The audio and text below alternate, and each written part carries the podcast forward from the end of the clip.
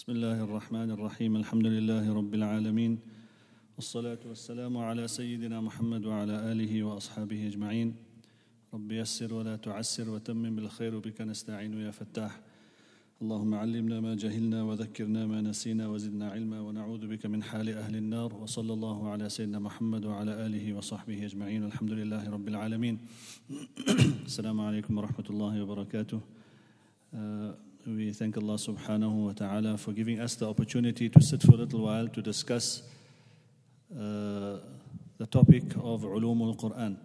And I wish to go directly into the presentation, inshallah. And uh, for those who might be listening, inshallah, we intend um, having this lessons uh, recorded also, inshallah, and it will be uploaded onto the website of the masjid, inshallah. So whoever wishes to see the notes that we are presenting would be able to download it and follow it also, even if they are unable to uh, be part of the program now, inshallah. Well, the topic that we're discussing is Ulum al Quran, and uh, to dissect the introduction, Ulum is the plural of the word ilm in Arabic.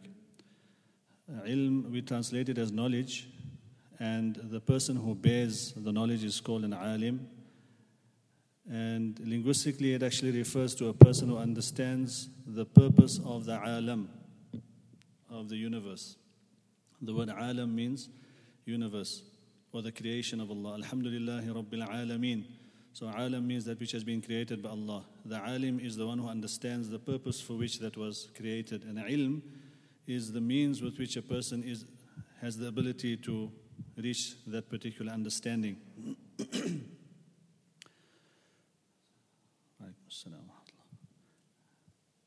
So, Al Quran, inshallah, we will.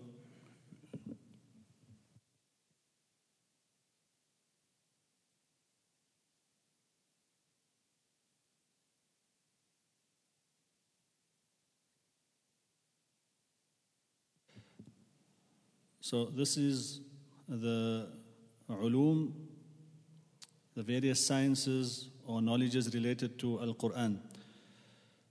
The Quran is what we normally understand as the revealed book of Allah subhanahu wa ta'ala upon Rasulullah sallallahu alayhi wa sallam, but there's a bit more to it than just that, and inshallah I wish to elaborate on that so we can have a greater, a better understanding of how this word is used and what it actually refers to.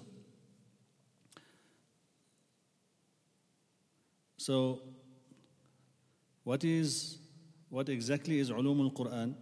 To put it simply, in reality, it's like a bird's eye view which we wish to present of the Holy Quran, and we will see the following. These are some of the sciences and topics and discussions related to the knowledge of Quran. These are all the ulum and the sciences related to the Quran. So we'll start from the bottom we have, which is the easiest, tajweed and the recitation, which deals with the outward form of revelation which was taught by Rasulullah sallallahu alaihi wasallam. Going on to the next one, we have the Makki and Madani, those verses which were revealed uh, prior to. When we say Makki and Madani, it doesn't necessarily mean that the verse was revealed in Makkah or Medina, but generally the Mufassirin say it refers to verses revealed before Hijrah and after Hijrah. So if Rasulullah sallallahu alaihi happened to be outside Medina Munawwara, then too it would be called a Madani, a Medina, a Medinite verse because it happened after the hijrah. The next we will have, I'm just going to run through some of them, the stories of the Anbiya alayhi salatu wasalam, the purpose of which was to uh, encourage Rasulullah sallallahu alayhi wasallam at his time of adversity and difficulty. A very important subject also related to ulum al-Quran is the compilation of the Quran, how it was compiled, and what were the measures taken by the Sahaba radiallahu anhum during the life of Rasulullah sallallahu wasallam and even after him to ensure that the Quran was preserved. Because this is one of the points which we will discuss in the later lessons, inshallah. The objections made against the Quran and its authenticity is that it was compiled and collected by the Sahaba radiallahu anhum after the demise of Rasulullah sallallahu alaihi wasallam, which is actually uh, a fallacy and untrue. So this is also a separate subject discussing the procedure and the methodology of the compilation of the script and the text of the Quran. Then Amongst the, the topics in the Quran and the, the sciences mentioned in Quran is the history of previous nations. Then we have true prophecies where Allah subhanahu wa ta'ala has revealed certain verses indicating to things which could only be known by the creator of the universe. Allah subhanahu wa ta'ala. For example, Allah says, Wal khayl wal bighal wal hamir litarkabuha wazina. Allah subhanahu wa ta'ala says He's created uh, the horse, the, the, the donkey, and the mule for adornment and for you to use as a conveyance. وَيَخْلُقُ مَا لَا تَعْلَمُونَ And Allah will create such types of conveyances which you do not know. So Allah subhanahu wa ta'ala gives indications to many things which eventually would unfold in the future, which was not uh, within the grasp of the Sahaba radiallahu anhum to be able to comprehend, and therefore it was not elaborated upon in their time. We have uh, morality and ethics, we have tahfeel, the memorization of the Quran, which is a separate science altogether. It is a separate effort in which a person is endeavoring to memorize every letter from the Bismillah ar-Rahman ar-Rahim, the Ba of Bismillah, till the Sin of Min al-Jinnati wan-Nas. Because that itself in totality is the revelation of Allah subhanahu wa ta'ala. and the scholars say if you put the Ba and Sin together, you get Bas. Bas in Arabic is sufficient, it's enough. In other words, there isn't going to be a letter more, nor will there be a letter decreased or removed or deleted from the Quran the message of the Quran is complete. Then another thing which is discussed amongst the ulum al-Quran is the misunderstood verses. Sometimes because Allah subhanahu wa ta'ala has pre- presented the Quran and the explanation was given by Rasulullah sallallahu alayhi wasallam. So the text is in front of us, but the text needs to be explained and elaborated upon by a teacher. And this is why the Quran was given to Rasulullah sallallahu alayhi wasallam via Jibril alayhi salam. So there's, it is possible that a person can misunderstand the verse. And the misunderstanding could be even if he's Arabic speaking. And the misunderstanding could increase, or the possibility of misunderstanding could potentially increase even more so if a person doesn't understand Arabic, because every, these languages, or the Arabic language in particular, is a very deep language. It's not very superficial. There's many things related to the root words and, and the context in which certain things are expressed. So if you just take a loose translation of a verse, it is very easy that it could be misunderstood. Then we have above that nasikh and mansukh. Nasikh and mansukh is abrogations. Certain verses were revealed, and at a later stage, when, for example, uh, the, the hukam and the ruling with regards to intoxicants.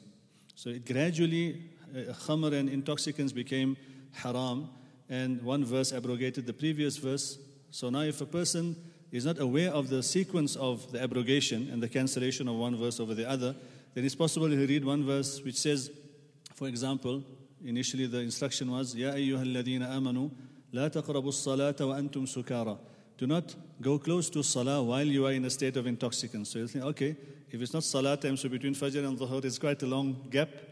You know, not realizing that this is actually part of a sequence of revelation and it was abrogated by another verse in which Allah subhanahu wa ta'ala gradually uh, prepared the Sahaba radiallahu anhum from that environment of Jahiliyyah to detach themselves from that which was prohibited. We have the various sciences, even the science uh, which is discussed in, in our various uh, faculties uh, related to the creation in astronomy, uh, with regards to the body, the anatomy, all these things are also uh, indicated to in the verses of the Quran. Obviously, there's no elaboration, but Allah subhanahu wa ta'ala makes such a reference which could only be given by Him, the creator of uh, the entire universe.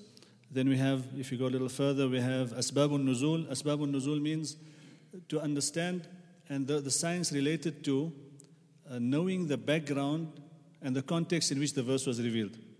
So when a verse is revealed, what was something which could have been the, the motivation or the apparent reason for the, the, the revelation of that particular verse? So it's very important to know why the verse was revealed, what happened at the time when the verse was revealed, so that we do not quote the verse out of context. These are all some of the things. We have hadith. Hadith is the greatest tafsir and, and, and commentary of, of the Quran because it is the explanation of Rasulullah sallallahu alaihi wasallam.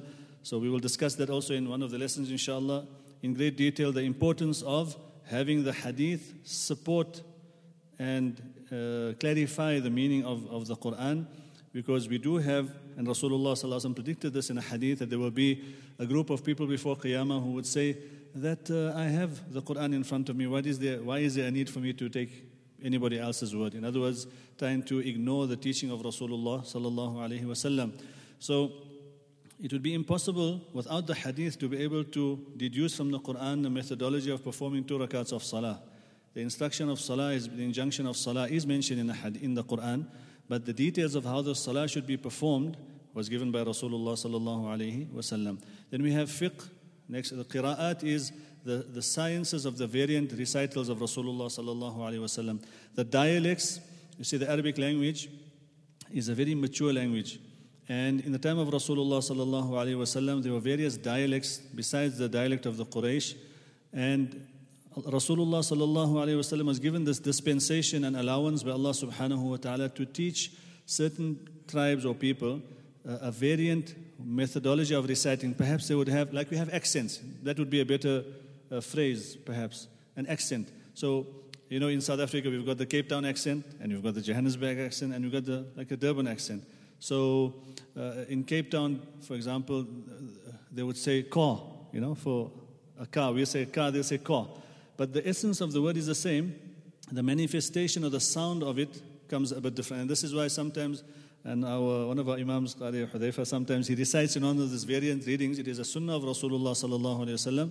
So you'll hear a word being pronounced a little differently, but it is actually just a different accent which Rasulullah sallallahu alayhi wasallam taught the Sahaba radiallahu anhum, especially those people who were habitual of their particular, their accent. It was difficult for them to immediately adapt to the accent of the Quraysh and to be able to recite the Quran in that manner. The next is uh, fiqh, which is jurisprudence, the essence of our whole deen uh, how do we carry out every aspect of our life with our salah, with our zakah, with our hajj, with our umrah, with our business. Uh, all the ahkam and masail related to it has been derived from the Quran. Da'wah and uh, inviting towards uh, deen, it has been established in the Quran through the stories of the Anbiya alayhi salatu wassalam. We have various of the other, we have tafsir, uh, politics, we have aqidah, Arabic grammar, and I'm not going to go into all of them, Orientalism, uh, that is actually discussing how people in the, in the guise of Islam uh, try to misrepresent the teachings of Islam uh, from, from within. So, this is just a brief uh, glimpse on the ulum of Quran, and obviously we cannot touch on all of them. Now, normally in uh, the Sharia course, which they have in Islamic universities or Darul Ulums, this is uh, part of what is studied and related to the Quran. And a true alim is the one who excels in all of them, and we are all students of deen. You know, so uh, the, the, the fuqaha and the jurists of Islam, they spent uh, decades. Imam Abu Yusuf was a student of Abu Hanifa, rahimahullah. He spent more than 30 years with Imam Abu Hanifa. And uh, then he became an alim. So in our context, sometimes the word alim is a word used, but the true meaning of the word alim, like I said, is the one who understands the functioning and the, the purpose behind the alam. And this is why the ulama say that when an alim dies, mautul alim, mautul alam.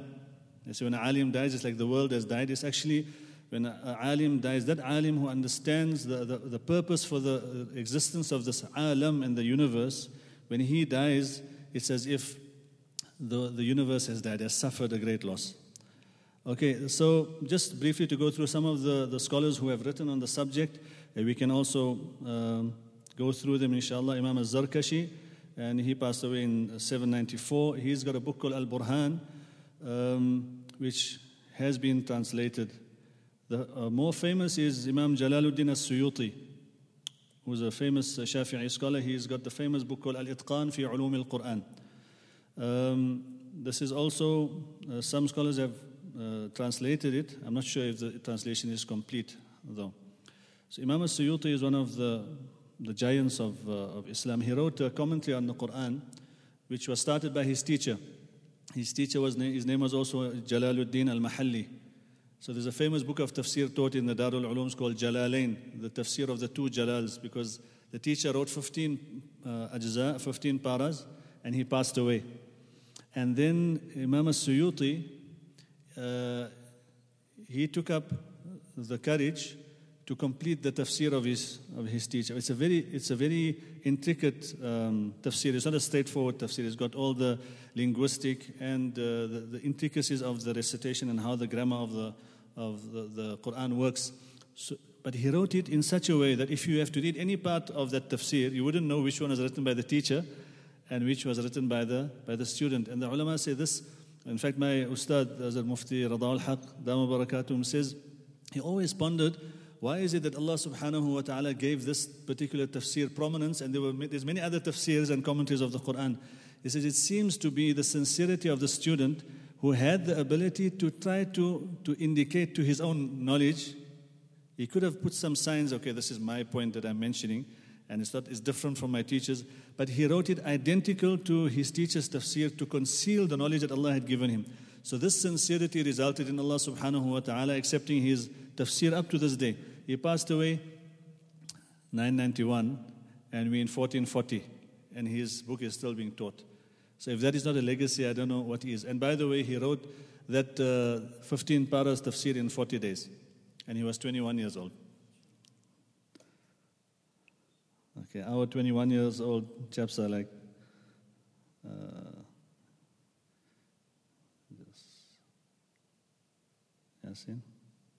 Okay. The next one is uh, Imam al-Zarqani, and his book is Manahil al-Irfan. This is also on the, on the topic of Ulum al-Quran. And we have uh, Sheikh al-Sabuni. He's passed away, uh, rahimahullah, last year. He's got the book called At-Tibyan, and this uh, is not translated yet. Okay, Ahmed von Denffer, and he is an introduction to the sciences of the Holy Quran. And the last one is a very good read, and you do get the English translation available in our bookshops locally in uh, Johannesburg. Is the book of uh, the Chief Justice Mufti Taqi Uthmani, Dama Barakatuhum. He is, this was prepared now in December, so he was he's 75. Um, an approach to the Quranic sciences. So these are some of the books, inshallah. You can uh, have a look at them at your leisure at a later stage, inshallah. So the next part of our discussion is why is the Quran called Quran? So scholars have mentioned two possible roots for the word Quran. In Arabic, the word qara'a means to read, or it means also to collect. Qara'a yaqra'u, to collect something. So because reading comprises of the collection of words and letters, this is why uh, the Quran, which also comprises of huruf and letters and words, is called Quran. This is one of the the, the roots of where the word comes from, Al Quran. And reading, in fact, in fact, is essentially one of the foundations of our culture and our, and our legacy, which is something we are becoming very weak in. Uh, we do not find people frequenting the libraries, even if it be um, reading books at home, is something which is becoming uh, a rare commodity. And it is the first injunction given to us, iqra, to recite. The more a person, the nation that reads is actually the one that leads. The one that reads becomes the nation that leads. And the nation that doesn't read, they are the ones that are followers. So one of the meanings is uh, a collection, and because the Quran actually, in fact, is a collection of verses and ayat, so this is one of the reasons it is called Al Quran. Another reason for it being called Quran, قرأ يقرأ Quranan is um, the root word for which comes in the meaning of something which is recited. So in the meaning of maqru'. So the Quran is something which is often recited, and this is why it's called Quran. And the, amongst the many names, as we would see, the, that the scholars have given, and it derived from the verses of the Quran. These are some of the names, other than the famous name of Quran. The word Quran is the most famous because amongst the, the threats of the mushrikeen, they would threaten people that do not listen to this Quran, and when you hear it being recited and people are gathering around it, then make a noise and ensure that you disrupt the gathering. So the ulama say this is why it became even more important to call it Quran because as much as they would want to extinguish the flame of the recitation of the Quran and the light of the Quran, they would not be able to do so. Amongst the names of the Quran, one is Al Furqan, the criterion and this is derived from the verse of the Quran تبارك الذي نزل الفرقان على عبده ليكون للعالمين نذيرا that glory be to that being who has revealed al-Furqan on his servant Sayyidina Muhammad sallallahu alayhi wasallam ليكون للعالمين نذيرا so that he may be for the alam word alam comes, comes again for the entire universe a warner another name is al-dhikr the advice also derived from the verse of the Quran in the 14th juz, Inna nahnu nazzalna dhikra wa inna lahu lahafidhun. Most certainly we have revealed al-dhikr, the Quran, And Allah subhanahu wa ta'ala says that we will protect the Quran. And this is why a hafidh is called a hafidh because Allah has used him as the means to safeguard and protect the Quran. The third is Al Kitab, and ulama have enumerated up to 90 names of the Quran, but these are just the famous names. Al Kitab, the book. And the famous verse in Surah Baqarah, ذَلِكَ الْكِتَابُ لَا رَيْبَ فِيهِ هُدًى لِلْمُتَّقِينَ This is the book in which there is no doubt. The word ذَلِكَ can be used to indicate something at a distance or something close. Um, somebody might ask at this point, but in the Quran it says that this is the book. But in the time of Rasulullah sallallahu alaihi wasallam, it was not in the form of a book. Yes, it was documented in its entirety, but the compilation happened in the time of Sayyidina Abu Bakr as-Siddiq radiallahu an. So the word kitab, one of the meaning of kitab is also it's a root word and it comes in the meaning of maktub, that which has been written and documented. So one is in the form of a book which we recite the, between two covers, and one is in the meaning of something which has been documented. So this which has been documented from Rasulullah sallallahu alaihi wasallam is also the book, and that which was those documents then put together by Abu Bakr as-Siddiq radiallahu an, and the unanimity uh, of the Sahaba radiallahu anhum is also the same uh, text and the book which Allah subhanahu wa ta'ala has revealed. La rayba fi, there is no doubt therein. Hudallil muttaqeen, it is a means of guidance, a means of guidance for the muttaqeen. And the, the fourth name is At-Tanzil, the revelation Tanzilum min Rabbil Alameen, which the meaning of which is obvious. The, going on to our next point, Wahi and divine revelation. So, what is Wahi? Linguistically speaking, it means to signify or to sign something, to, to give some type of gesture, whether it be metaphorically or actually giving a signal, whether it be in writing. And in, that's linguistically. In terms of Sharia, the word wahi is exclusively uh, referring to revelation or inspiration. Revelation or inspiration. It's a bit of a general term, and we will elaborate on that as we go uh, further.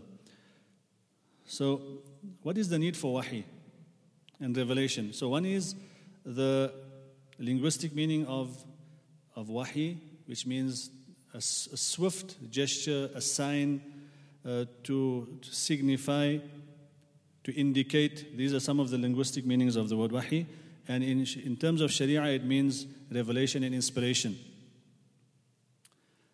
The reason why we make this distinction is because in the Quran there are certain verses in which Allah subhanahu wa ta'ala uses the Arabic phrase of wahi, but for, for example, the verses we will discuss and I will touch on it inshallah. وَأَوْحَى رَبُّكَ إِلَى النَّحْلِ For example, Allah subhanahu wa ta'ala has made wahi to the bee.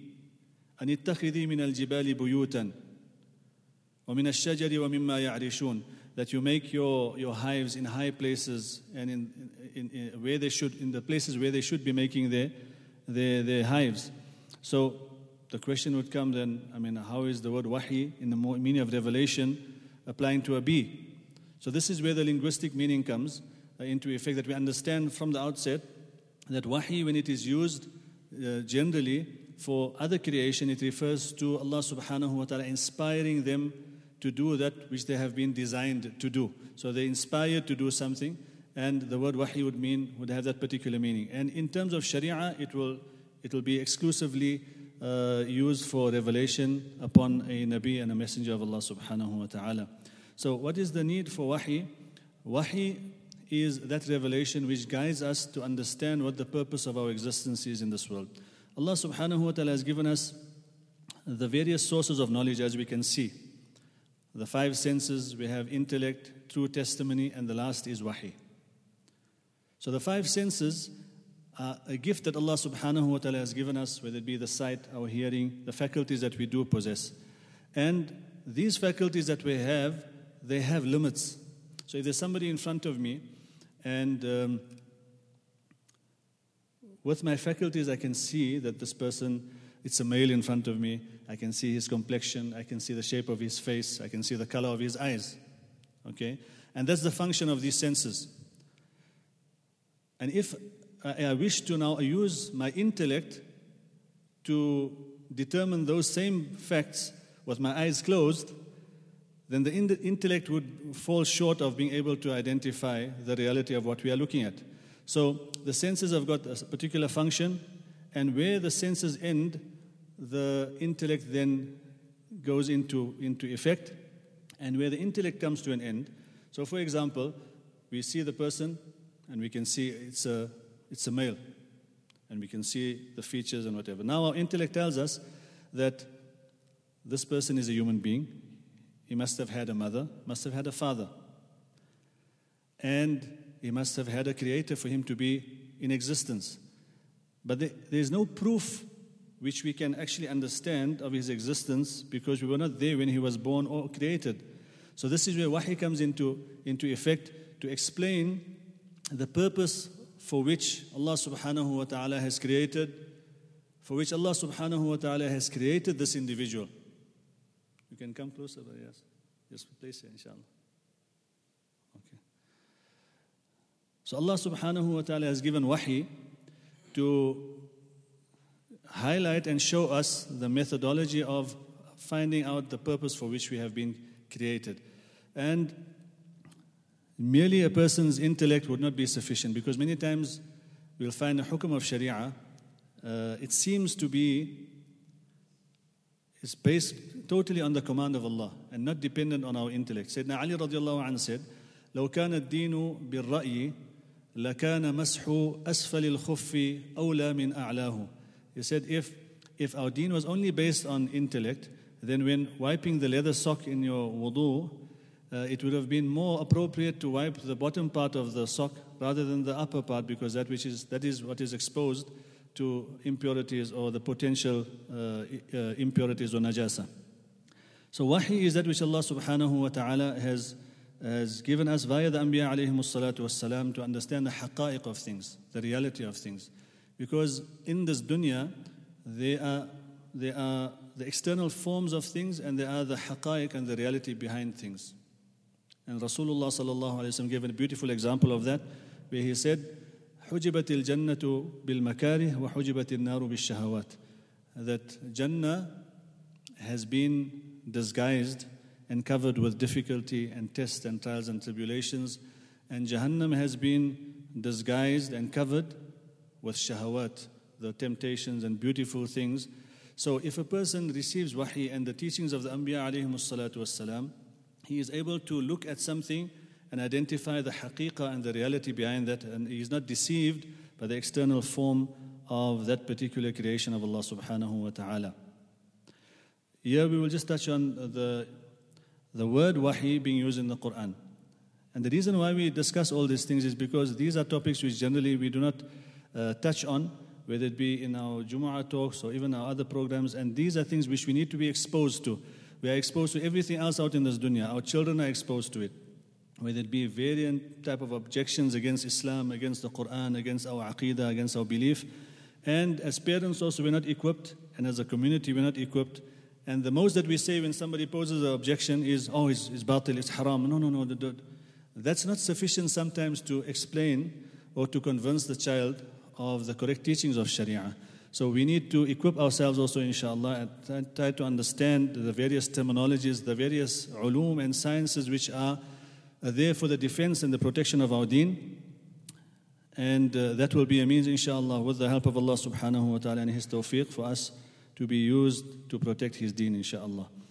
Uh, this is the, one of the verses in which the word wahi is used. فخرج على قومي فخرج على قومه من المحراب فأوحى إليهم أن سبحوا بكرة وعشية referring to Sayyidina Zakaria alayhi salam while observing his fast of silence. There was a type of fast of silence in the previous Sharia uh, and here he says فأوحى إليهم So Zakaria alayhi salam was unable to speak so فأوحى إليهم he made signs and gestures towards them. The word wahi this is the proof that the word wahi in its linguistic form is also used in a form of gesture or a message which is not spoken.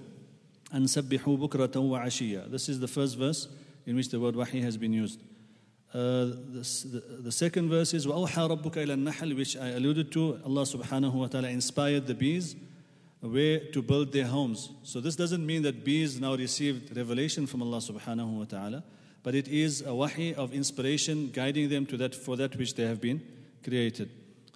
And وَكَذَلِكَ جَعَلْنَا لِكُلِّ نَبِيٍّ عَدُوًّا and like that, we have created for every Nabi an enemy from the shayateen of human beings and jinn. Shayateen al insi wal jinn, yuhi ba'duhum ila ba'd. They make wahi from one to the other. In other words, they inspire one another or they guide one another to that which is pure deviation and disobedience. And this is what Imam al Ghazali rahimahullah says. He says, You find there's two groups in the life of a human being. And this is why we have fluctuating halat in our life. Sometimes a person has what Abdullah ibn Mas'ud says, iqbal, a person, he's inclining to do something good, and sometimes he just feels held back. He wants to do, but he doesn't, he's unable to. So Imam al-Ghazali rahimahullah says, in the life of a human being, you have, if a person is in the state of, of dhikr and remembering Allah subhanahu wa ta'ala in some activity of deen consciously, then the malaika, they support him and they, they make dua for him and they encourage him to do something better. So he started one good deed. Maybe he started with doing some tasbihat, started perhaps joining in one amal of deen, started recitation of a few verses of the Quran. So if he is regular with that, another, an, he'll call another angel and say, okay, give him some encouragement to do something else. And this way he increases in his goodness. On the other hand, as soon as there is some ghafla and a person becomes neglectful, shaitan comes. And this is where the word khannas comes in the Quran. Khanasa is the poker. So shaitan comes and he pokes. In the hadith it is mentioned, it's like he sits on the heart of a believer like a mosquito. And as soon as there is a moment of, of neglect, he injects into, into the heart. And a person now becomes a bit lethargic and lazy and he doesn't want to do what he is supposed to be doing. So one shaitan does that and then he calls his friend and he says, Come, come, you, you, you try something else. So, like a rugby ball, you know, passing it down the line. This is how the shayateen, they massage the heart of a person, yuhi ba'duhum ila ba'd, and they make gestures to one another, and you come and you try, what, see what you can do to deceive this person. وَإِنَّ الشَّيَاطِينَ لَيُوحُونَ إِلَىٰ أَوْلِيَائِهِمْ The shayateen, they also uh, inspire and they, they make gestures to their friends so that their friends may fight the believers. So once again, wahiya being used in the linguistic sense. These are just uh, repetitive, inshallah, for us to uh, understand the, the, the, concept and the point. Another one is وَأَوْحَيْنَا إِلَىٰ أُمِّ مُوسَى We revealed to the mother of Musa alayhi salam. Here, some people misunderstood this verse to say that, okay, so she also received prophethood. But this was actually, in fact, a, a divine inspiration unto her, what she needed to do to protect her child. And sometimes this can come in the form of a dream as well. So, an uh, أرضعي فإذا خفت عليه فألقيه في اليم that she was told to, to place him in the basket and throw him in the water and Allah subhanahu wa ta'ala promised. So completely it seems to be against reason, but this is a divine inspiration given to her by Allah subhanahu wa ta'ala, which convinced her that she had to, uh, to carry it out. Then the wahi that was received by Rasulullah sallallahu alayhi wasallam of six types. So now we're talking about the Shari'i term of wahi in the meaning of revelation. Before we go on to this, um, perhaps just the definition of the Quran, a bit more in detail, uh, which I didn't touch on, which I should have mentioned a little earlier, is that which was revealed upon Rasulullah sallallahu alaihi wasallam, al-lafzul munazzal, that word which has been revealed on Rasulullah sallallahu alaihi wasallam, الكتبو في المصاحف, Masahif, which has been written and documented in the, in the copies of the Quran. الثابت بالتواتر, Tawatur, that which has been established with a chain of Tawatur. Tawatur is a term in Sharia which means it has something which has been transmitted from the time of Rasulullah sallallahu alaihi wasallam in every generation by so many people that it is impossible, intellectually impossible, that they could have fabricated it at one time. So in every generation, there are so many people who, who transmit the same verses, the same ayat of the Quran. It is impossible that somebody could say, perhaps they got together and they planned that we're going to fabricate and make this and attribute it to Allah subhanahu wa ta'ala. Al-muta'abbadu bi tilawatihi. And we have been instructed to recite the verses of Quran as ibadah. This is one of the distinguishing factors between Quran and Hadith.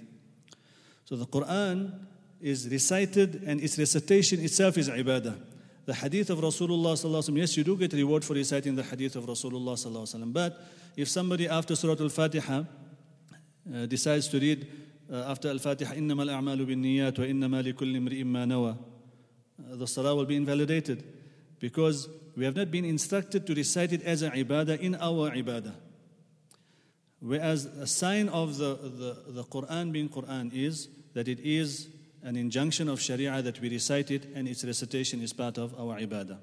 Okay, back to the, the points of uh, wahi, the types of wahi. The first is Rasulullah sallallahu said that this was the most difficult type of wahi which, which was revealed upon him in which uh, it would be, it would sound like ringing bells, the ringing of bells. Uh, the muhaddithin explained this to be possibly, Ma'ana Anwar Shah Kashmiri rahmatullah says that could be the sound Rasulullah was hearing of the flapping of the wings of the malaika. So the abundance of malaika coming at the time of revelation with Jibreel alayhi salam was so intense that it sounded like Nabi sallallahu gave this description for the Sahaba to understand. Another meaning given by Muhyiddin ibn Arabi, also mentioned by Mana uh, Anwar Shah Kashmiri rahimahullah, he says, is that the example of a bell is actually to show that this is a bit of an intricate thing, and I would like to share it with you. When, a, when you hear the sound of a bell, it's difficult to pinpoint the exact location of the bell. The sound seems to be coming from multiple directions. When you hear a bell, then you cannot exactly pinpoint the location. And this is an indication to the attribute of Allah subhanahu wa ta'ala that this wahi is coming from Allah, that Allah that is free from any direction. Allah subhanahu wa ta'ala does not have any direction, He is not found in any place, he doesn't have any resemblance to his creation.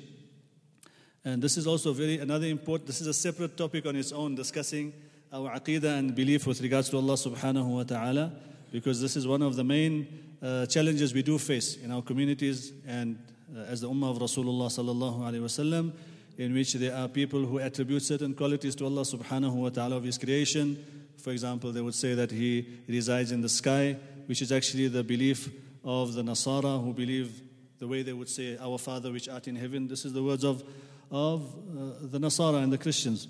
And as Muslims, we believe Allah subhanahu wa ta'ala is free from any place.